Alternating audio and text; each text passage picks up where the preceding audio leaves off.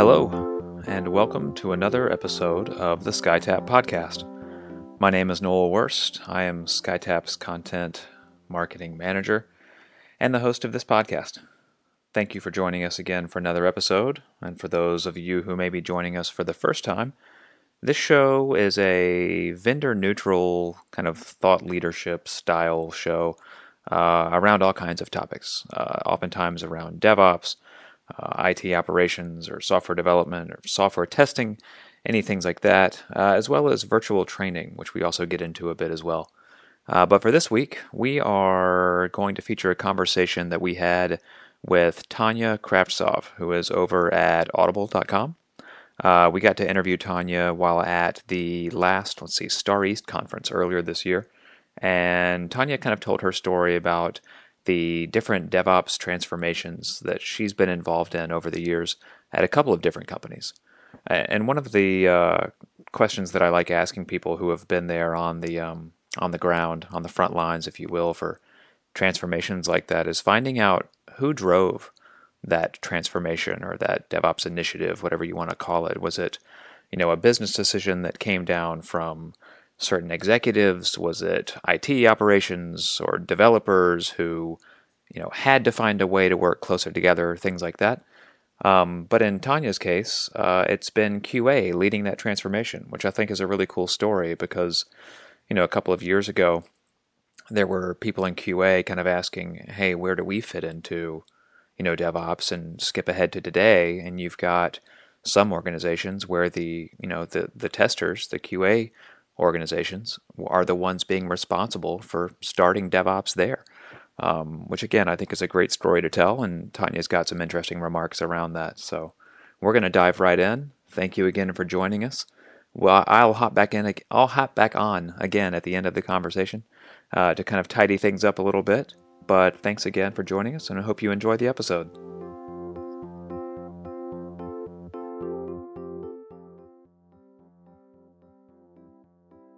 So, uh, who uh, was responsible for initiating, you know, a move to DevOps at, you know, Audible or even the places you worked beforehand, and kind of what was the original reception to that person or that department's idea? Uh, sure. So some of the examples that stand out. Uh, so the company I worked at, where it, which was the first place where we built out DevOps. So the company was producing a data integration product, mm-hmm. and their test cycle was taking very very long.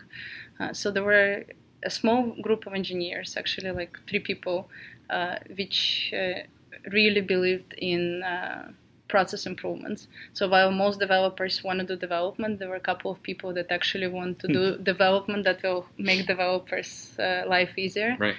Uh, so I started working with them. So I was.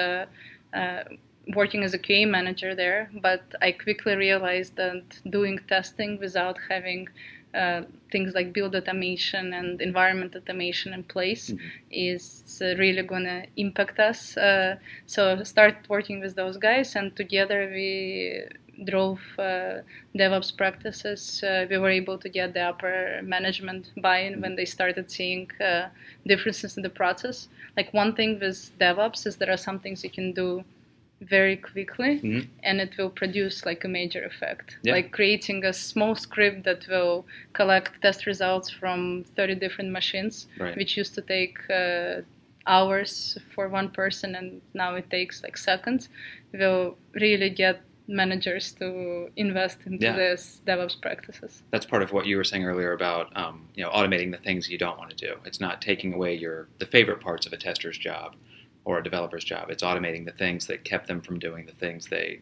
really actually enjoy the most. Exactly. Yeah. Um, so we did an interview with Gene Kim last year. I know you brought up the Phoenix Project. SkyTap's a, a huge fan. That that book was uh, issued as required reading for multiple departments there. Um, we were just huge fans of it. And when I when I asked him for his definition, because I knew he would have a really good one, he, he just said that he tells people that DevOps is about the outcomes, and that because if you try and describe what it is and how to do it, it's it's not all done the same way uh, everywhere. There are different approaches to it. I mean, mm-hmm. it is about automating a lot of, of what we just talked about, but that it's about the outcomes. And, and you mentioned that the outcome for you is, is having code that's ready to go to production as, as quickly as possible.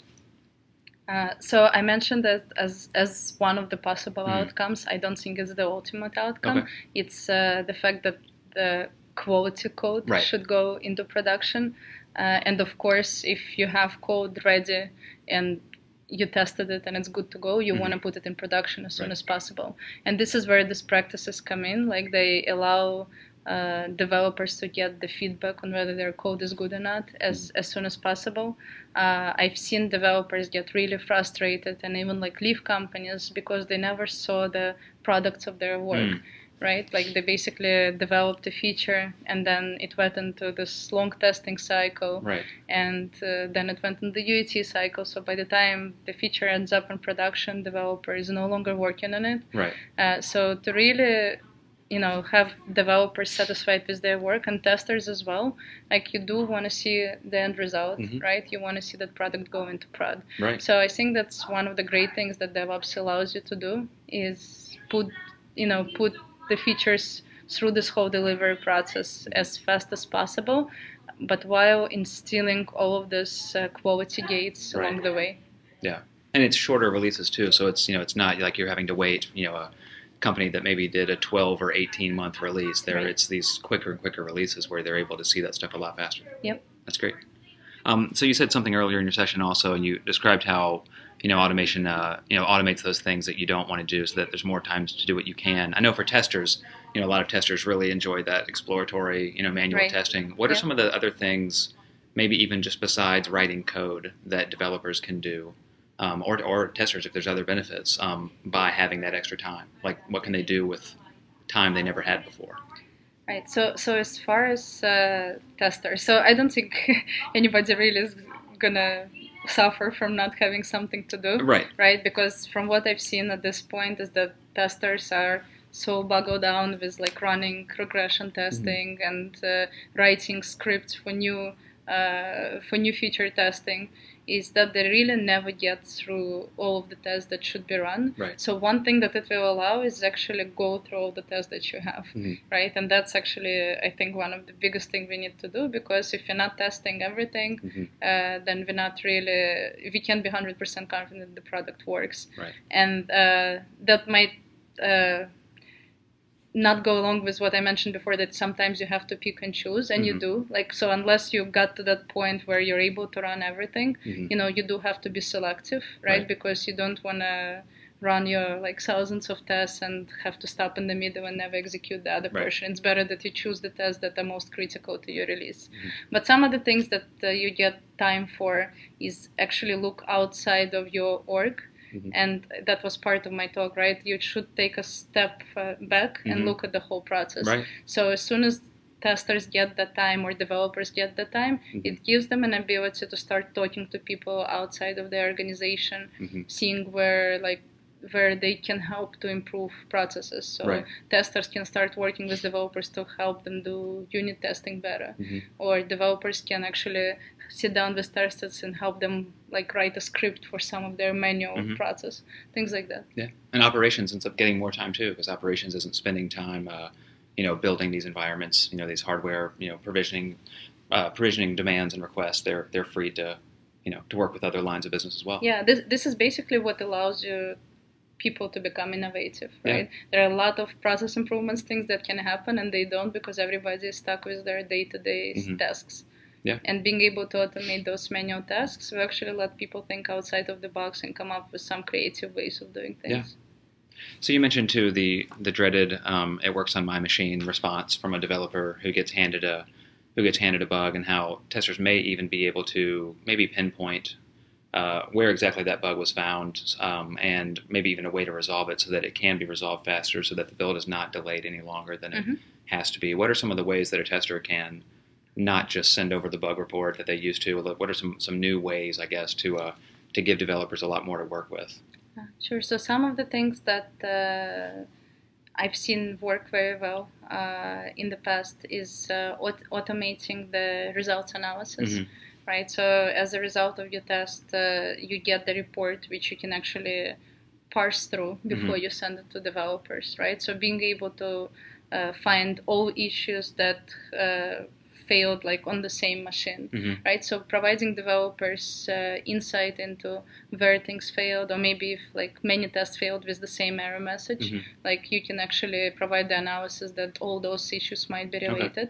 Uh, also, another thing you can do actually at the runtime of the test is if something fails, not just log the failure, but you can the, dig deeper. Mhm. Maybe like uh, go into the log file and uh, capture what the log file Okay. says at that point. So your bug might not just say user could not log in, Right. but it, it would actually give you the message that your web service sent Mhm. as a result because you were able to read that from the log file. Okay. So things like that can make root cause analysis a lot faster Mm-hmm. and sometimes can actually just have developer like fix it instead of spending time analyzing it. Right. So, last question. I, I know that DevOps is, is similar to Agile in that you're never just, you know, at DevOps. You're you're good. You don't need to work any harder. Like, I was curious as to where your, uh, you and your teams are currently at. Is um, is it scaling DevOps? Is it um, finding even more things you can automate? Is it getting to production faster than you even currently do? What are your your current um, goals now that you've started it and it's in place? Where are you hoping to take it from here?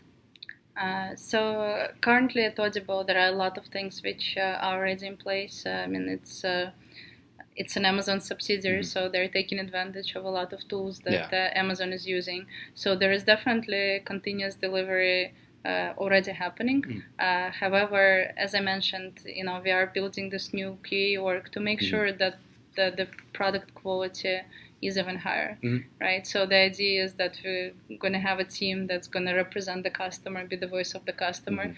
Uh, so making sure that every feature that uh, goes into prod, uh, you know, is that has the proper user experience. Right. So as I mentioned, uh, you know, being able to do DevOps, but also instill those like quality gates in it. Mhm. So this is uh, our primary goal right now. So continuous delivery might already be there, Mhm. but now actually putting quality into that, right? And Yeah. I mentioned before, like. Uh, the name I chose for my meetup was DevOps QA, Yeah. right? So there is DevOps, but there is no QA in it. Yeah. So basically, the purpose, uh, you know, of what I do right now uh, at Audible and what I helped to do in the previous companies uh, is like put QA in Right. into DevOps. Great. Thank you so much again for joining us for this week's episode. I hope you enjoyed our conversation with Tanya Kravtsov. One area that she got into that I really enjoyed a lot was talking about that the time that DevOps and automation uh, can free up for organizations uh, really allows departments to start collaborating with other departments entirely. It's not just testers working more closely with other testers or developers just with IT, but testers can start working with these other organiz- these other departments as well. And the collaboration that can come from that is just incredible sometimes. So, if you want to check out other episodes of the SkyTap podcast, you can do that very easily by subscribing to the show, which you can now do through iTunes, or you can still find new episodes on our SoundCloud page or here on the SkyTap blog. Uh, you can subscribe to the blog as well, where by doing so, you'll find out about all kinds of things going on here at SkyTap, different events that we are either hosting or will be appearing at, and other exciting announcements that we've got for you as well. So definitely stick around. You can follow us on Twitter and LinkedIn, Facebook, all of those places, and we hope to see you again on future episodes. Thanks so much for joining us and have a great rest of the week.